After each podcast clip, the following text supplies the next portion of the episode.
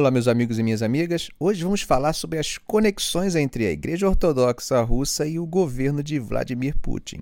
Bom, já faz séculos que a Igreja Ortodoxa Russa caminha lado a lado com os governantes da Rússia, isso desde os czares do Império Russo até os tempos soviéticos.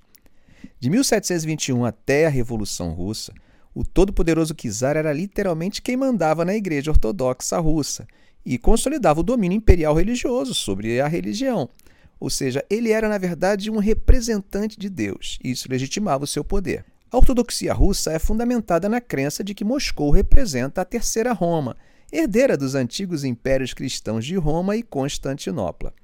Essa fé fortaleceu uma ideologia de excepcionalismo russo, onde a igreja servia o czar e defendia a pátria sagrada, criando uma espécie de simbiose única entre fé e nacionalismo.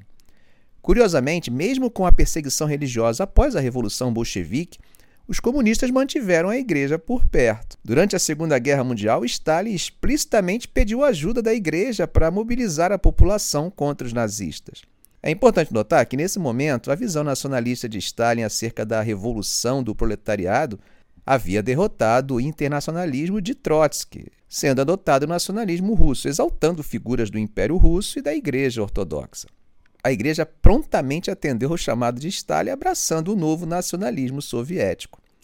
Até mesmo durante a Guerra Fria, com a União Soviética supostamente pregando o ateísmo, os laços entre igreja e Estado foram mantidos. Os caras da KGB viam os líderes da igreja como possíveis colaboradores, já que compartilhavam a visão de que o Ocidente era uma ameaça. Quando a União Soviética acabou, a igreja não quis se reformar como queriam alguns setores progressistas. Muito pelo contrário, encontrou em Putin um novo protetor. No início do governo Putin, a influência da igreja foi garantida e, com ela, apoiada a reabertura de uma catedral bem pertinho da sede da KGB.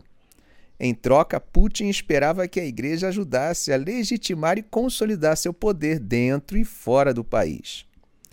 Putin fez questão de trazer de volta para o controle de Moscou a Igreja Ortodoxa Russa no exterior. Depois de anos de diálogo, as duas igrejas se reaproximaram a partir de 2007. Desde então, a Igreja Russa no exterior tem apoiado a política externa russa de Putin, despertando a atenção do Ocidente. Esse apoio da Igreja também inclui a invasão da Ucrânia, um país majoritariamente ortodoxo, embora possua forte presença de uma Igreja Ortodoxa independente e que conta com o apoio do Patriarcado de Constantinopla. Isso mesmo, conforme já comentamos em um vídeo antigo aqui do canal, a Igreja Ortodoxa também não é totalmente monolítica e há divergências internas. Desde o início, o patriarca Kirill virou porta-voz da Operação Militar Especial, o nome eufemístico que o Kremlin usa para se referir à guerra. Kirill chegou a dizer que combater lava a alma dos soldados russos. A igreja também enviou sacerdotes e adotou símbolos religiosos para inspirar as tropas russas, que agora recebem nomes de santos nacionalistas russos. O mais preocupante foram os esforços da igreja para conseguir apoio à guerra lá fora, até no Ocidente. Líderes da igreja russa nos Estados Unidos, Europa e outros locais repetiram a perspectiva russa que justifica a invasão. Após a invasão russa na Ucrânia em 2022, um líder ortodoxo na América do Norte convocou fiéis de todo mundo a apoiar, enquanto um bispo europeu culpou as autoridades ucranianas, não o exército russo, pelas atrocidades contra cristãos. A razão desse apoio são ideológicas e históricas, em grande parte pelo fascínio que o passado imperial russo da época dos czares exerce sobre parte da diáspora, saudosismo explorado por Putin. Desde a ascensão de Vladimir Putin ao poder na Rússia, a Igreja Ortodoxa Russa emergiu como um poderoso ator na sociedade russa, fortalecendo seus laços históricos com o Estado e o Exército. Nos últimos 18 meses, durante a invasão, a Igreja desempenhou um papel crucial no apoio à guerra. O patriarca Kirill, líder da Igreja Ortodoxa Russa, assumiu um papel de destaque como porta-voz dos objetivos militares do Kremlin, unindo fé e política em uma simbiose única. O que muitos podem não perceber é o apoio sólido que Putin recebe das comunidades ortodoxas no exterior. Para além das fronteiras russas, a Igreja Ortodoxa Russa mantém uma rede expansiva de 38.649 paróquias, 474 mosteiros masculinos, 498 mosteiros femininos.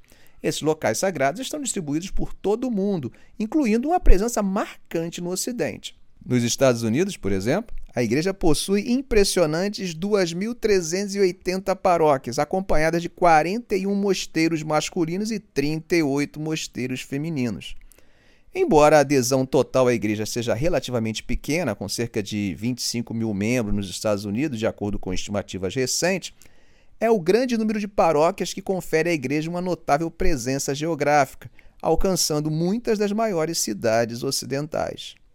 Essa conexão entre fé e política, tanto dentro quanto fora da Rússia, lança luz sobre as complexas relações geopolíticas globais.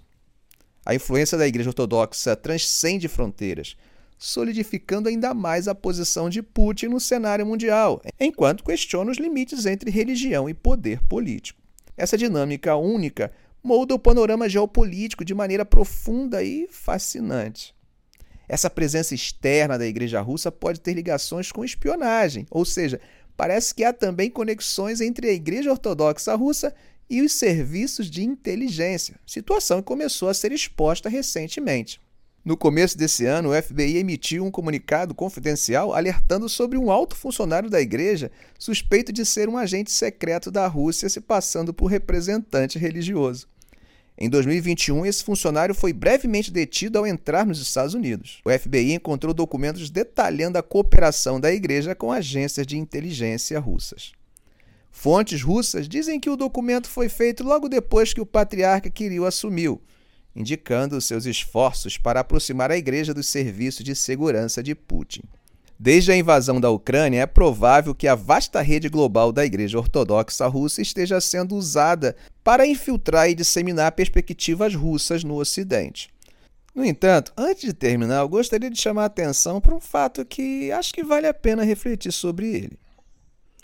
Embora a Rússia e o patriarcado russo representem, sob o ponto de vista representado pelos Estados Unidos, uma ameaça ao Ocidente, o patriarcado russo é cristão e, como tal, usa em seus discursos a necessidade de lutar contra a ameaça representada pela cultura ocidental. O que seria essa cultura ocidental na visão deles? Aquilo que chamamos de questões de costumes, questões morais, etc.